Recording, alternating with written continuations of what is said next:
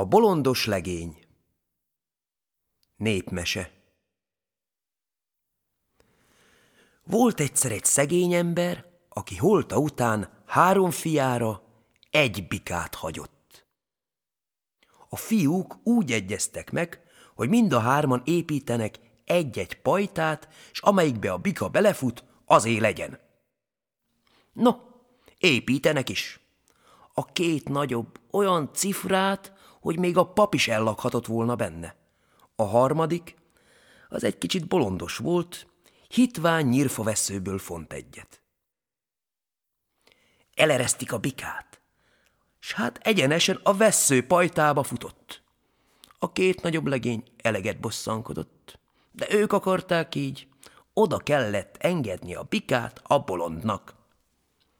A fiú egyszeribe kötelet vet a bika fejére, és annál fogva vezeti a vásárra. Amint megy az országúton, nagy szél kerekedik, és egy nagy horgas fűzfa elkezd nyikorogni, mint a csikiszekér. Hm, gondolta magában a bolondos legény. Ez bizonyosan meg akarja venni a bikát. Oda kiállt a fűzfának. Mit adsz érte, hé? De a fűzfa csak nyikorgott, nyikorgott. Ehe, gondolja a legény. Ennek látom úgy kell, ha mind a két szarvát leütöm. Kapja magát, s a bikának mind a két szarvát leüti egy szempillantásra. Hanem a fűzfa csak nyikorgott. Hát nincs most pénzed? Nem baj, csak szerencse. Majd eljövök a jövő héten. Azzal megköti a bikát a fűzfához. Ő meg elindul hazafelé. Kérdik otthon a bátyjai. Na, te bolond, eladtad-e a bikát? Meghiszem azt, felelte a bolondos legény. Kinek adtad el, te bolond? Mert tudom, hogy istenesen megcsaltak, kötekedik vele a legnagyobb testvér. De hiszen jó helyen van az hékám. Eladtam egy horgas fűzfának negyven forintért. Hát a pénz hol van? Megadja majd a jövő héten, ha arra járok. Kacagni kezd a két legény. Na, te világbolondja! Azt ugyan jól eladtad, majd megkapod az árát borjú, nyúzó nagypénteken. A bolondos legény nem is hederített a bátyjaira.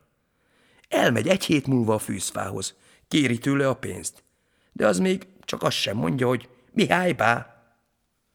Ugye, mondja a legény. Hát ez a becsület.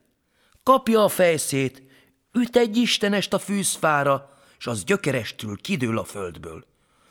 Nézi a helyét, hát egy égtelen nagy üst pénz van alatta. Azt mondja a fűzfának a legény.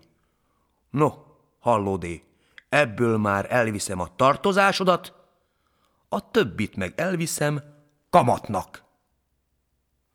Úgy, amint volt, kiemelte az üstöt, belehúzta a fejszenyelébe, fellódította a hátára, s hazáig meg sem állott.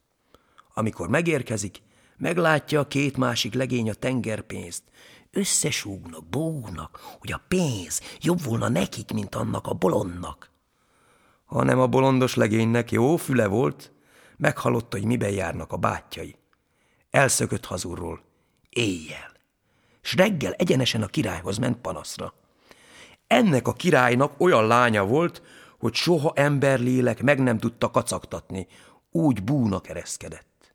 Mikor a bolondos legény elmondotta a panaszát, olyan hegyesen elkaccantotta magát, hogy az egész ház tájék az belé. Azt mondja erre a király. No te legény, én megfogadtam, hogy aki a lányomat meg tudja kacagtatni, annak adom. És nem is másítom meg a szavamat. Neked adom a lányomat, s fele királyságomat, a testvéreidet pedig elkergetem az országból. Fölséges királyom, ne kergesd el szegényeket, majd jók lesznek az udvarban királyi béreseknek. Jól van, teljék kedved, mondta a király. Csaptak aztán olyan vendégséget, de olyant, hogy hét nap és hét éjjel még a ló is bortivott. Azután a szerelmes pár fölült egy tojáshéjba, letutajozott a küküllőn, s ha kiszállnak, legyenek a vendégeitek. Ez a műsor a Béton közösség tagja.